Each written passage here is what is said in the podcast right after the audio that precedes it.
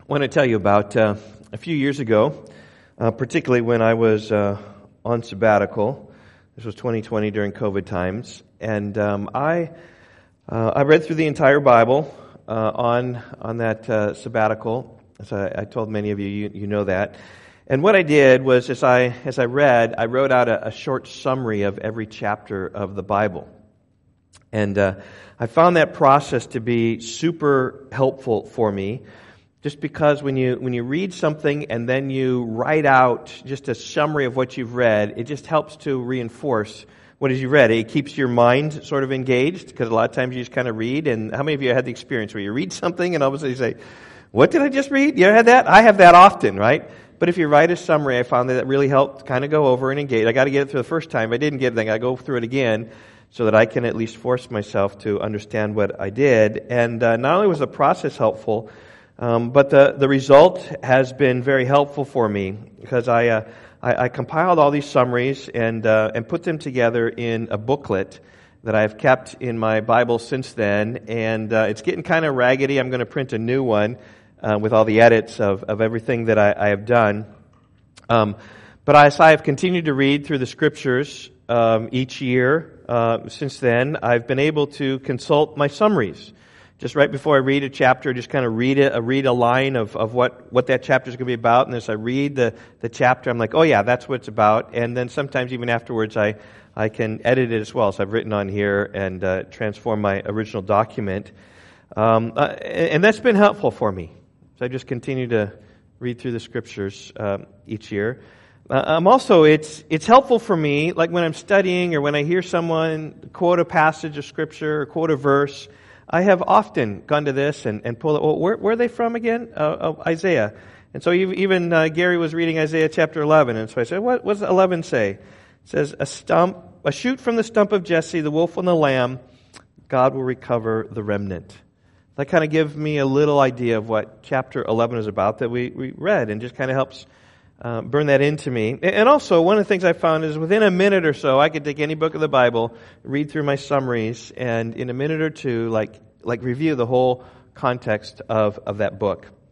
In fact, it's uh, been so helpful to me um, that uh, a few years ago, Yvonne and I invited some men and some women to join us in reading through the Bible and writing summaries along the way.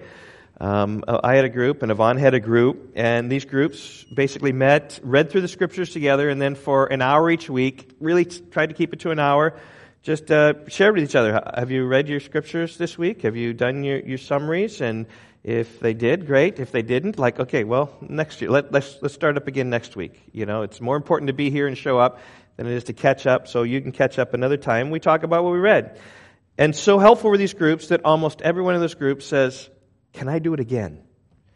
And so most of those who read with us a couple years ago are doing it again this year. And uh, last, um, uh, I'm trying to think where how I want to uh, say this, but uh, last year also I gave you an opportunity. Said anyone want to read the Bible with us? We had several want to do that, and so again we formed a couple groups. We have four groups now of whatever three to five people, and almost every one of those say I want to do it again next year. And so, just with that in mind, with so helpful uh, of those those groups are, where people just read through Scripture, summarize the Bible together, and then just talk about it on a once once a week meeting. Um, is it so profitable was this that I've written a book about this, entitled "My Bible Summaries." Now, this is my first draft from the printer. It's it's it's messed up. It's not right, but I have. Uh, been editing it, and much help to Yvonne and much help to Carissa. Uh, just this week, I was able to get off a second, um, a second draft, and hopefully by the new year, uh, we'll have a bunch of these to hand out. And uh, this is yours free.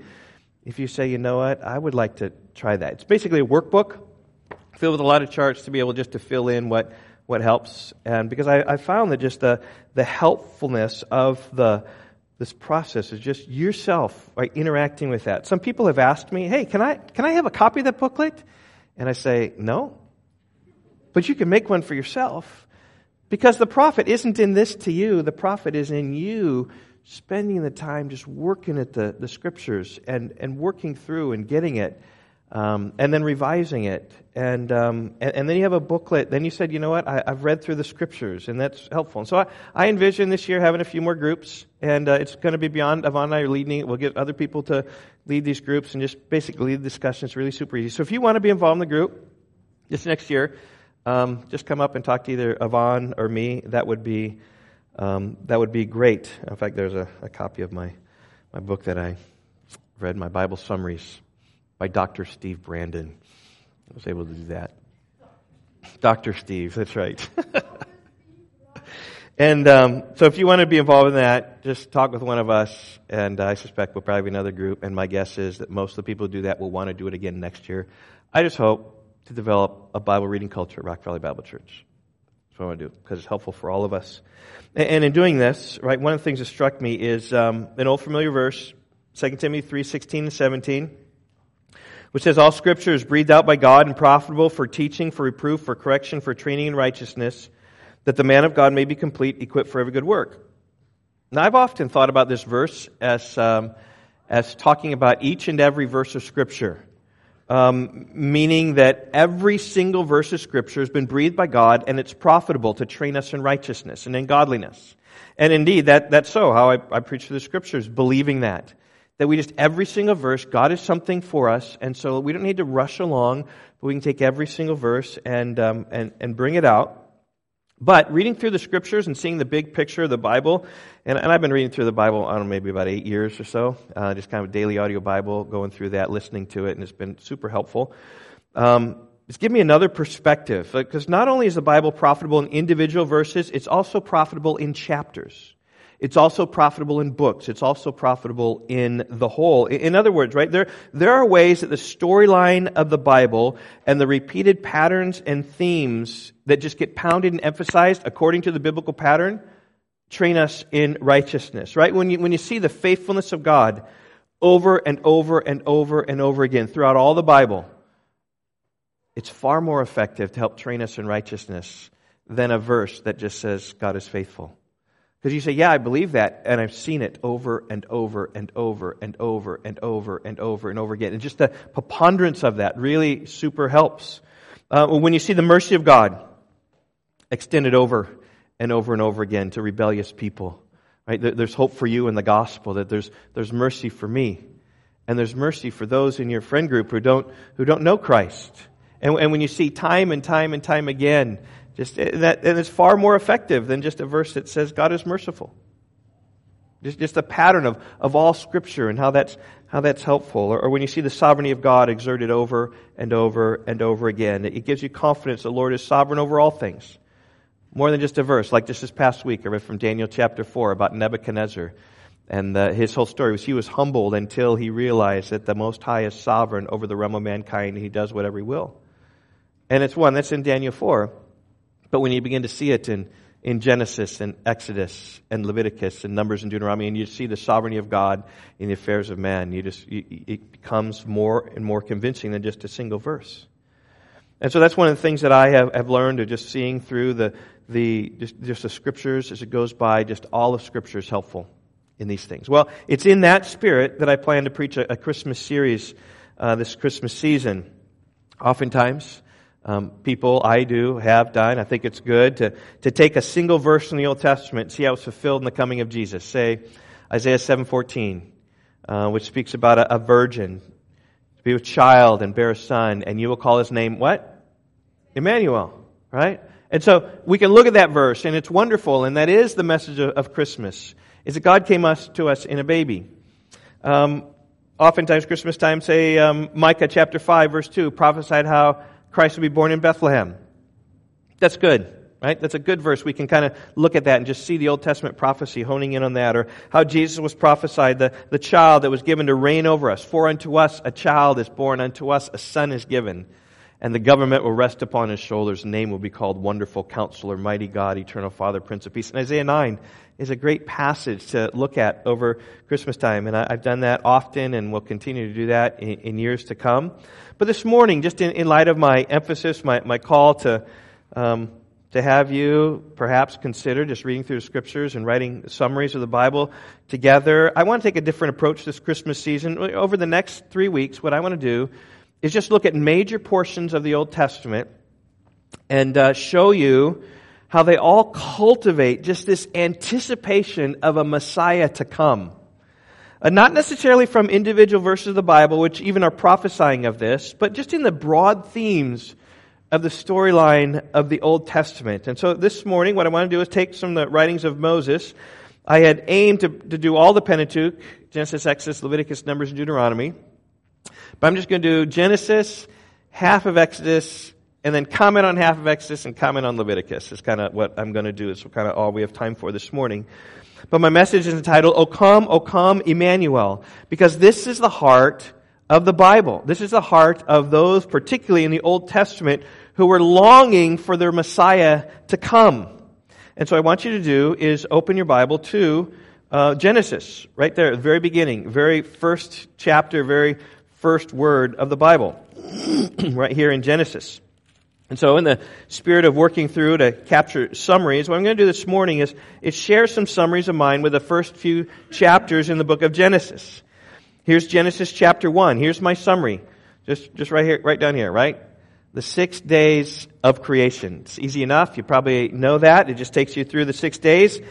First chapter of the Bible explains how the world was created by God, who spoke it into existence in six days.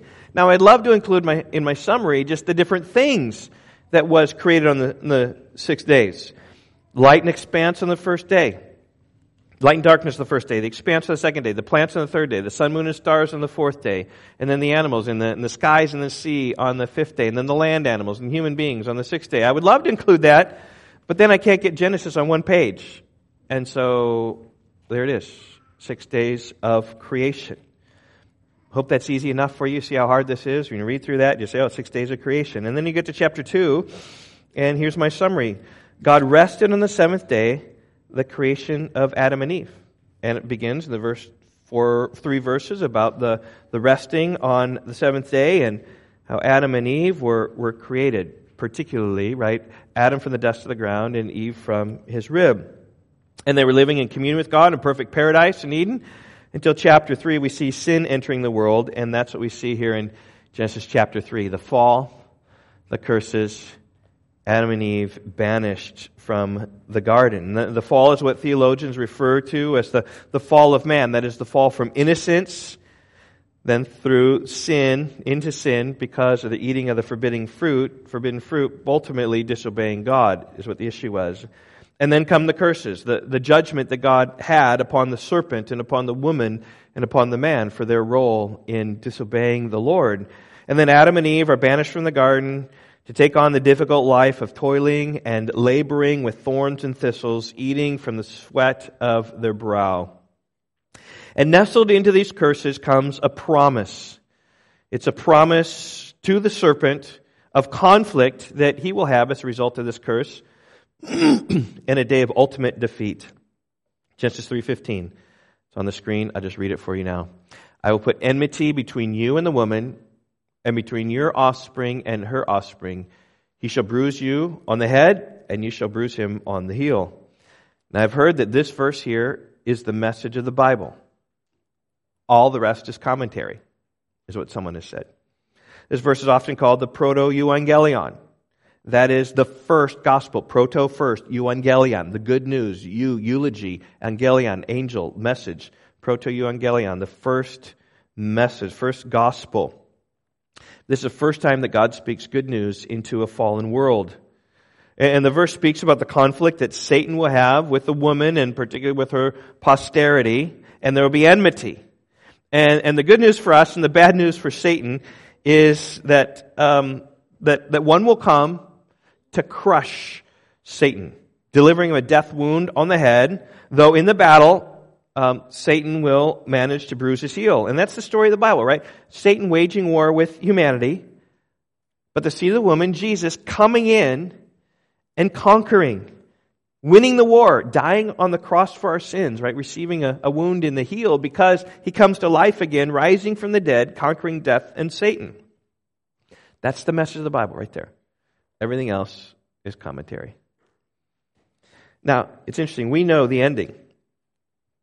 But those living through biblical history didn't. Instead, those in the Old Testament looked at this promise and longed and longed and longed for this seed of the woman to come and, and crush Satan.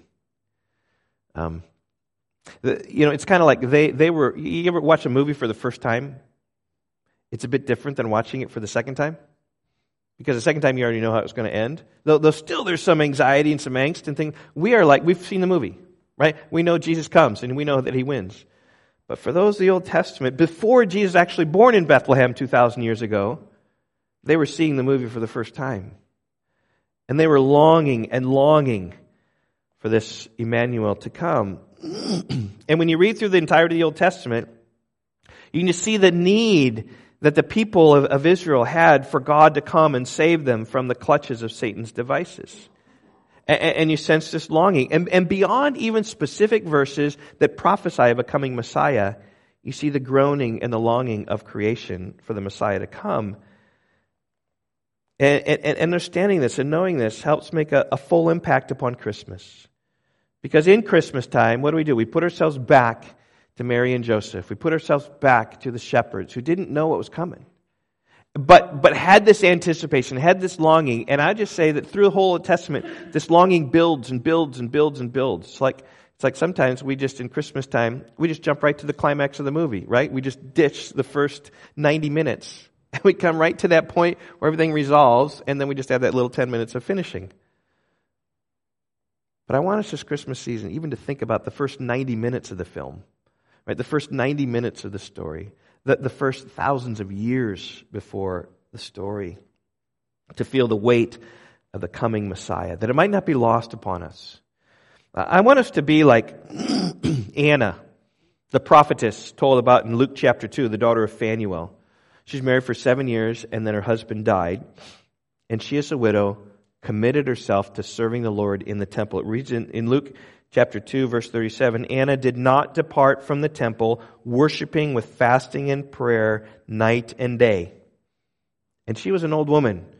When she was 84 years old she got a glimpse of the baby Jesus in the temple and when she did, she came up to him and she began to give thanks. Luke chapter 2 verse 38. She began to give thanks to God and to speak of him to all who were waiting for the redemption of Jerusalem. In other words, there were lots of people there in the temple waiting for the redemption of Jerusalem, waiting for the seed of the woman to come up and redeem Israel.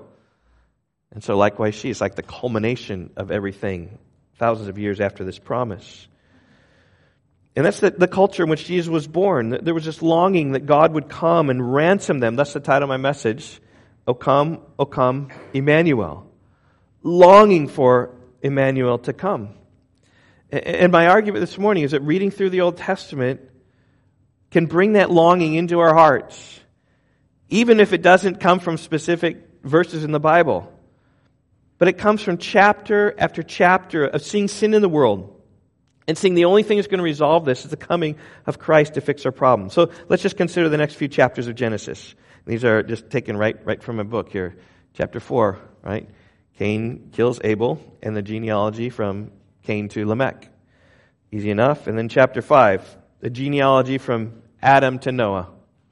I'll die, but Enoch. You know, it's interesting here. There's lots of genealogy in chapter 4 and in chapter 5, and, and we're prone just to skip those sections of Scripture. But if you read through them and you, and you think, right, there's a purpose for them. We often think, oh, that's, that's irrelevant. But no, there's a purpose to them. And they show the expanding population on the earth, yet during this time, death and sin reigned, because, as chapter 5 says, that they all died. Except Enoch walked with God and he was, was taken. Behold, during this time, Eden wasn't restored. The seed of the woman hadn't arisen yet to defeat Satan. Instead, things went from bad to worse. And we see this in chapter 6. We see man's wickedness and then directions for the ark. These two things are tied together. The wickedness of man stirred the Lord to destroy the earth with a flood. Right? And how wicked was the earth? Genesis 6 5. The Lord saw that even the wickedness saw that the wickedness of man was great on the earth, and that every intention of the thought of his heart was only evil continually. Right? Uh, uh, on the one hand, you see the breadth of sin. It was God looked down, sin rampant upon the earth. From this one sin in, Arden, in, in Eden, rampant upon the earth.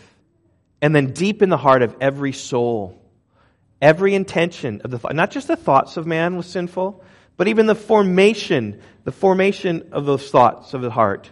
Only evil, continually evil. And that's widespread for all these genealogies. It's the earth is expanding more and more. So you say, why didn't the Lord destroy the earth right then and there? You know what? He made a promise back in chapter 3, verse 15, to conquer Satan. And he couldn't destroy the earth without bringing that Genesis 3:15 promise to bear. But in God's grace, he chose to save Noah. He instructed Noah to build an ark, and in chapter 7, Noah and the animals enter the ark, and then the flood comes. In chapter 8, I, I like this summary. The flood subsides, the dove flies, and Noah's sacrifice. Easy to memorize, right?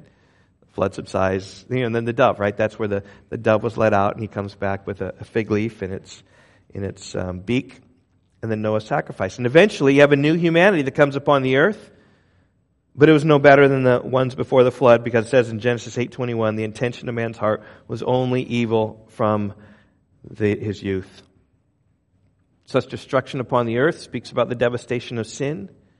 And, even these statements, Genesis 6:5 and Genesis 8:21, just creating us a longing, right? Something needs to change. Right? The, the, the sinfulness of man is, is great. God needs to come, and He needs to solve that problem of our sin. And there's a longing in the story of Genesis to see that problem fixed. And that's the anticipation of Christmas. And know here this morning, the anticipation of Christmas isn't coming from verses in the Bible. Like Genesis 1 through 8 doesn't necessarily talk about Christmas and the baby coming, but it talks about there's going to be this time when God comes and sends this seed who's going to crush serpent's head. And it's just building. It's just building about the tension and how much need is there. Oh, come, oh, come, Emmanuel. I want you to feel the passion of those words. And by the time you get to Genesis 8, you ought to have those passions. Come and fix us. Oh, come, oh, come and be with us, right? Because we've gone from a, a perfect garden destroyed by sin, and now that sin has spread throughout the whole earth. But rather than bringing a Savior, God first builds a people. Genesis 12, here's my summary. Abraham promised a land, a nation, and a blessing. And then I included the other things here for you Abram's journey to Egypt, and Abram and Sarah lied to Pharaoh. This is called the call of Abraham, who would eventually become known, eh, call of Abram, who was eventually known as Abraham. And here I include the call because this is so important. As the promise of Genesis 3:15 to redeem humanity now gets focused upon a man and a nation coming from him as he builds a nation. This blessing, the seed of the woman, is going to come through this man. Now the Lord said to Abram, Go from your country and your kindred into your father's house to the land that I will show you. And I will make of you a great nation, and I will bless you and make your name great so that you will be a blessing. And I'll bless those who bless you, and him who dishonors you I will curse. And in you, all the families of the earth shall be blessed. Now, there are three parts to this promise. There is the promise of a land. Second, there's a promise that Abraham's descendants should be great. I'm calling that a nation. And thirdly, there's a promise of blessing. And you can just see that right there in my summary, right? Abram promised a land, a nation, and blessing that comes right from here. Now, that's not the fulfillment of Genesis 3.15. Abraham wasn't the seed of the woman who who crushed Satan. Instead, Abraham, as you see, even see there, right? He lies about his woman. In chapter 20, he does it again. Like Abraham is not capable even of his own life to conquer his own life, his own sin. We need someone who can conquer his own sin to come. He's ready to sell off his wife. a sinner like us all. Now, in many ways, however, um, this promise is like Genesis 3.15. Right? It's, it's the, the promise of the blessings that God would bring upon the whole earth. It would come through Abraham. And uh, the Apostle Paul would later say, Do I have this? Yeah, here it is. Here it is. All the families of the earth should be blessed. Right? There's the key that, that like extends to everything. This is the seed of the gospel. This is the longing, oh God, that we want in you all the nations of the earth to be blessed. Paul would later say in Galatians 3 verse 18, the scripture, foreseeing that God would justify the Gentiles by faith, preached the gospel beforehand to Abraham, saying, In you all the families of the earth will be blessed. So this isn't the proto-evangelion. This isn't the first mention of the gospel. But this is a super early mention of the gospel, talking about in Abraham, all the families of the earth would be blessed. That is, Messiah would come for Israel, yes, but even beyond Israel, beyond this nation, to all the families of the earth. And that's the great mystery of the gospel that we've been even talking about in the book of Acts, is that, is that the gospel is going to Gentiles as well. Jesus came to be a sacrifice for all who believe, Jew and Gentile alike. In our prayer meeting, you're invited 9 o'clock downstairs to stir our prayers. We just prayed um, John 3 36. Whoever believes in the Son has eternal life.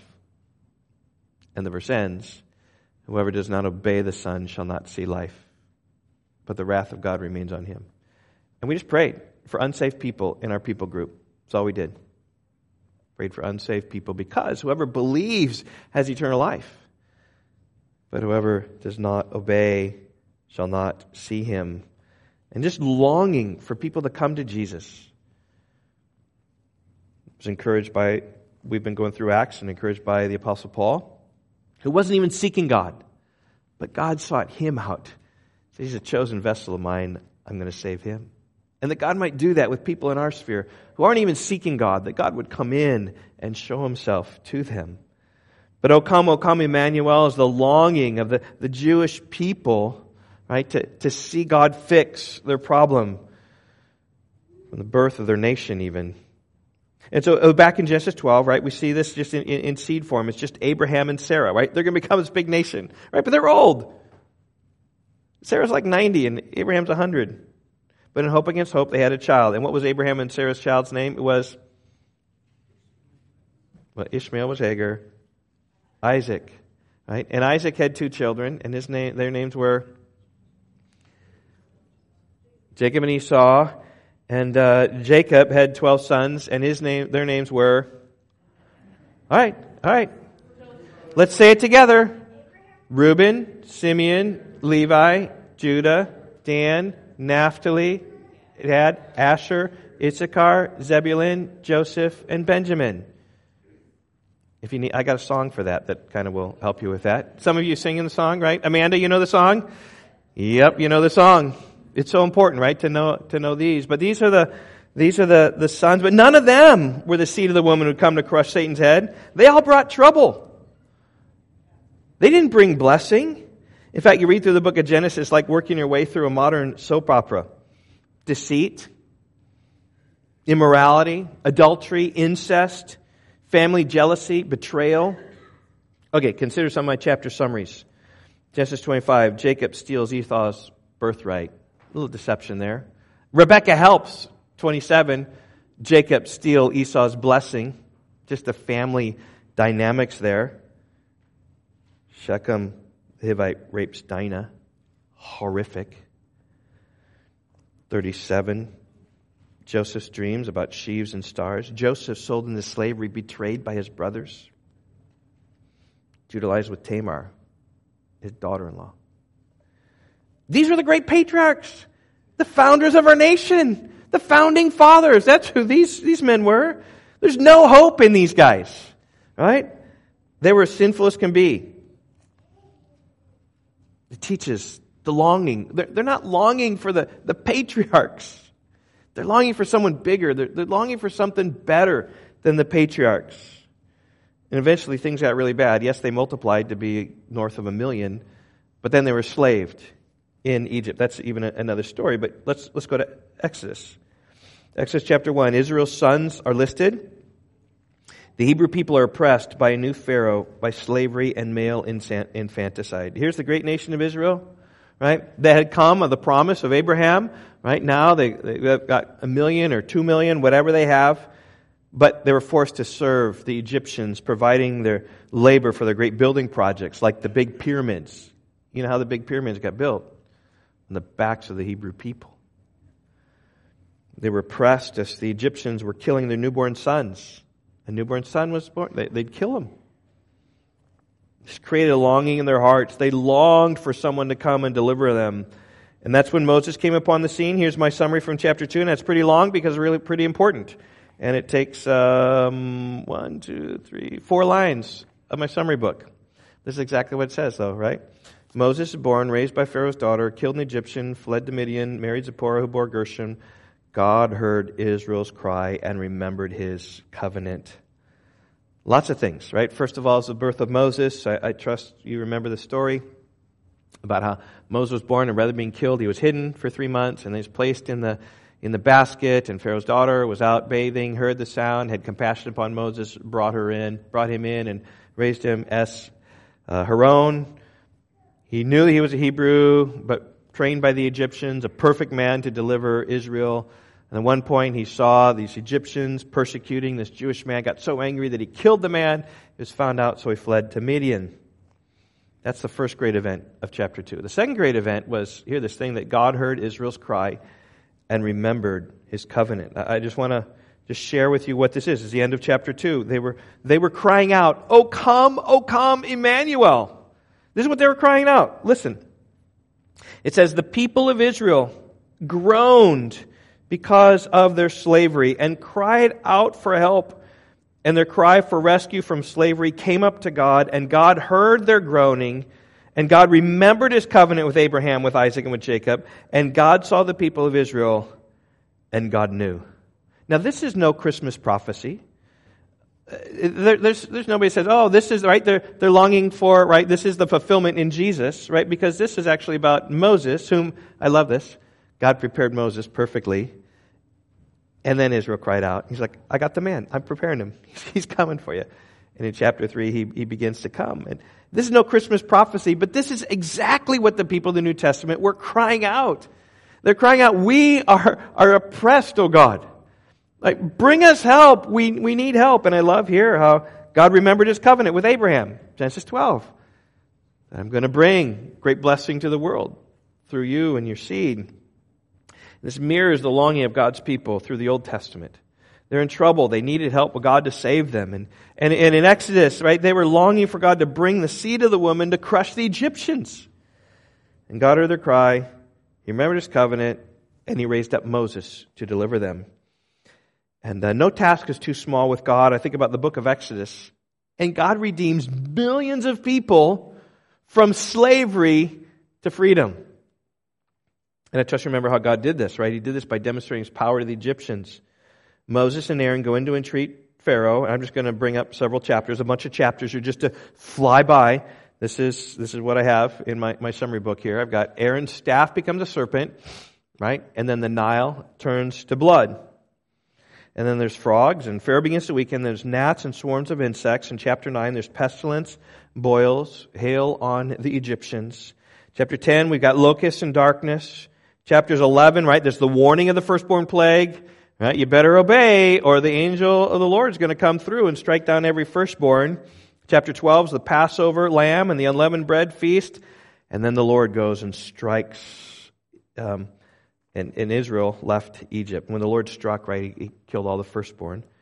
The more on the feast of unleavened bread. And then chapter 13 is God leads by a pillar of cloud and fire to the Red Sea, and I've, I've, left out a little bit my details here in 13, 14, and 15 just to have space. But in 14, they crossed the divided sea, the Egyptians drowned, and then Moses' song of victory.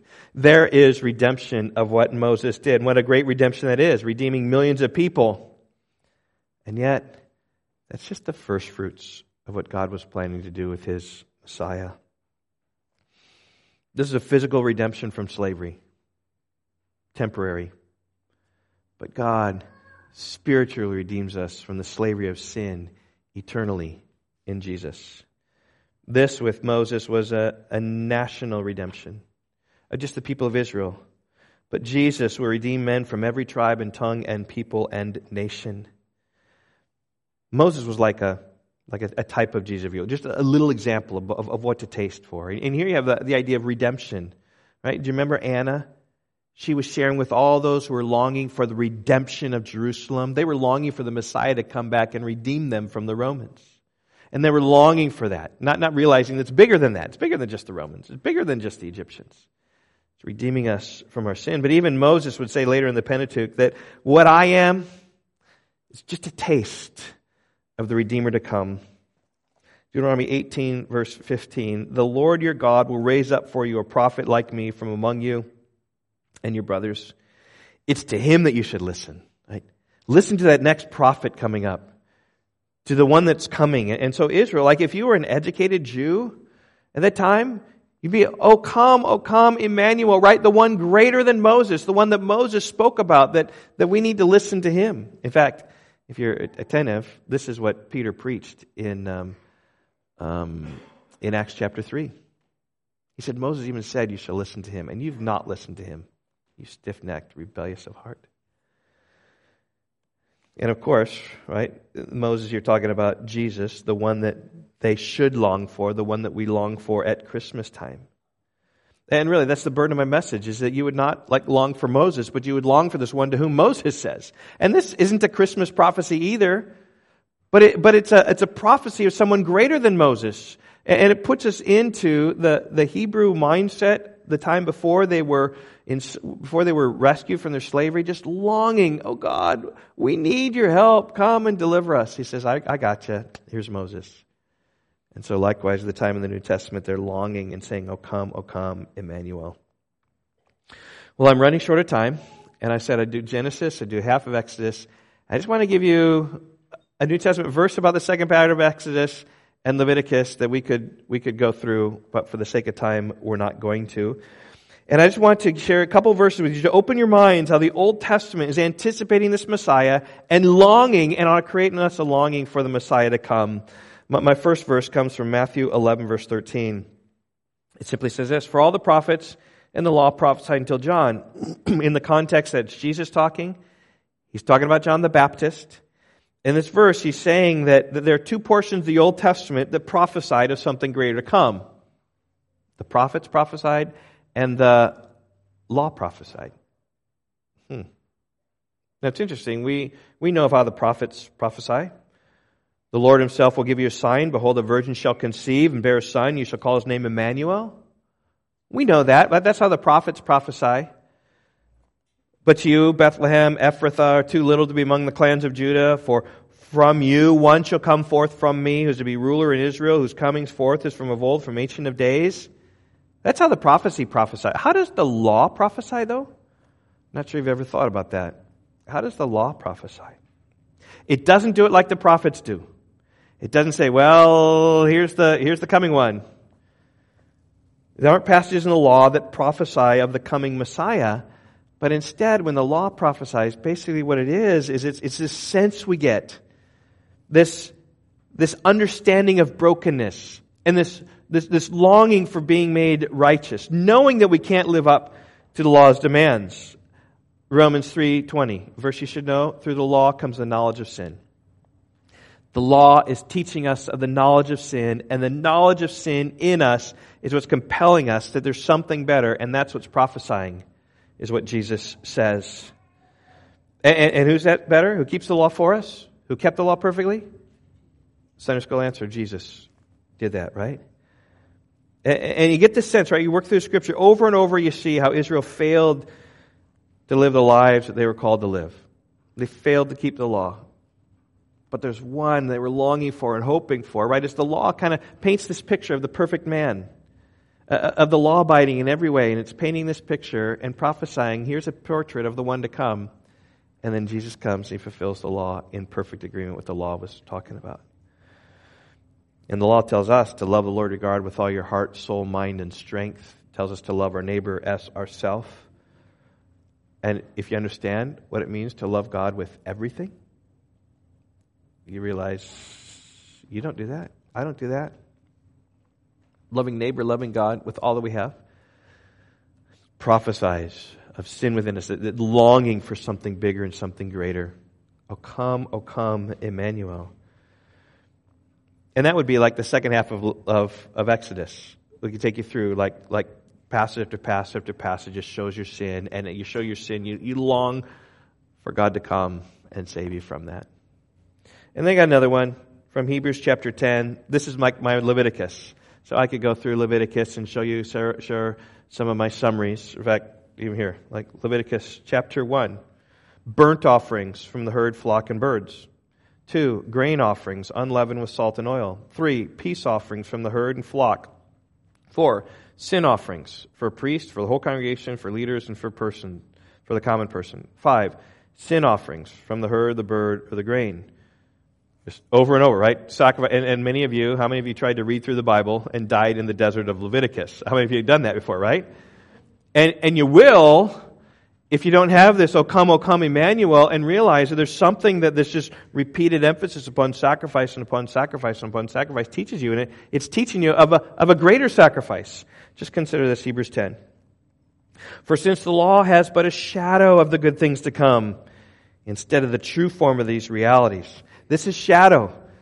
In Leviticus 1 through 5, what I read for you, that's a shadow of something to come. In fact, that's what the writer of the Hebrews is saying. He says that, that the law, the sacrifices, were prophesying of something better. He said, these sacrifices can never, by the same sacrifices they're continually offered year after year, make perfect those who draw near. In other words, right, these sacrifices over and over and over again. The design of these sacrifices is that there are weekly sacrifices, daily sacrifices, right? We just read that recently in our family worship. Numbers chapters 27, 28, 29. Talk about the daily sacrifices, the lamb in the morning, the lamb uh, in the evening. Talk about the weekly sacrifices or the Passover. Talk about the monthly sacrifices at the um, the, the point in time, the new moon, the festivals, the yearly sacrifice that you would have. Just all, all these sacrifices. And the whole point is that you always need a sacrifice. And you're never perfect. You're never quite there. That's what the author of Hebrews is saying. It can never make perfect those drawings. If it would, verse 2, would they not have ceased to be offered?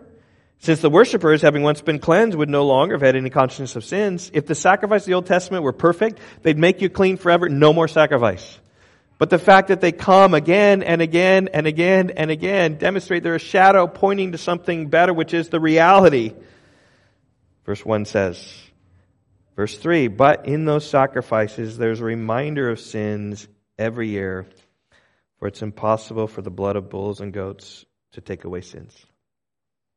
Leviticus creates in us a longing for that perfect sacrifice to come for Emmanuel to come and offer that once for all sacrifice for all time, where you sit down and we never need to repeat sacrifices again. And, that's, that's the longing through the law. That's the longing of, of sacrifices. And so I just, I just say this, that in light of summary, in light of reading through the entire scripture, I hope you see of just, it's not just a verse and then an application. A verse, you, sure. It's like the, the scheme of things when you read for a week at a time, all these sacrifices of, of Leviticus, you're like, oh, thankful for the sacrifice of Jesus. Thankful how this points to him. And, and just even this Christmas season, we just think today through Moses, and next week we're going to pick it up Joshua Judges, and through 1st and 2nd Samuel, 1st and 2nd, look at the history of Israel, how that prophesies of a, of a coming and longing for Emmanuel. And then we'll look at the prophets then the week after that. I just hope that it stirs within you, right? This, this longing for this Jesus to come. And of course, he has come, and he is our perfect sacrifice. He is the perfect redeemer that Moses wasn't. He is the one who was the, the seed of the woman who crushed serpent's head, crushed the serpent's head, and in that we can rejoice. But again, this Christmas season, big scope of scripture, look back and just, I want to say, O come, O come, Emmanuel. In fact, I've asked Ryan, we're going to sing that verse, that song, every Sunday until Christmas. So we sang it last week. I'm not sure you remember. We sang it this week. Maybe you noticed. We're going to sing it next week and the next week, creating in us a, a longing that the Emmanuel would come, that God would come and ransom captive Israel. So let's, let's pray together. Father, I just would pray that we all might become better readers of the Bible, not merely Bible quoters not merely those who have issues at hand and know what verses to go through, but rather to see how you've given us your revelation is the just the long story form. It is a novel for us to read and to marvel at, and just even the motif of a movie. God, even what we've seen today is just a moving of God in the Old Testament to stir seeds of hope for redemption. God, hope for deliverance from this world. And thank you that Jesus has come Certainly, we know the end of the story. He has been the sacrifice for our sins. May we trust in Him completely with our whole hearts for our whole lives. May you transform us by your grace, God, to stir us to walk in your ways. That's all I can ask, and that's all I would pray that we would be. I pray also for our fellowship dinner together here, um, just after Uh, after our service today. Just would pray there'd be a, a profitable time. May we meet someone new. May we find out ways to pray for other people in ways we didn't know before. May you help us encourage us, oh God, as a church, to be a, a genuine family of families, God, who love one another, serve one another, and help us as we do life together. We walk through life day by day. Be with us, O oh Lord, we pray. Thank you for the food you provided, the provision that we have. Pray in Jesus' name. Amen.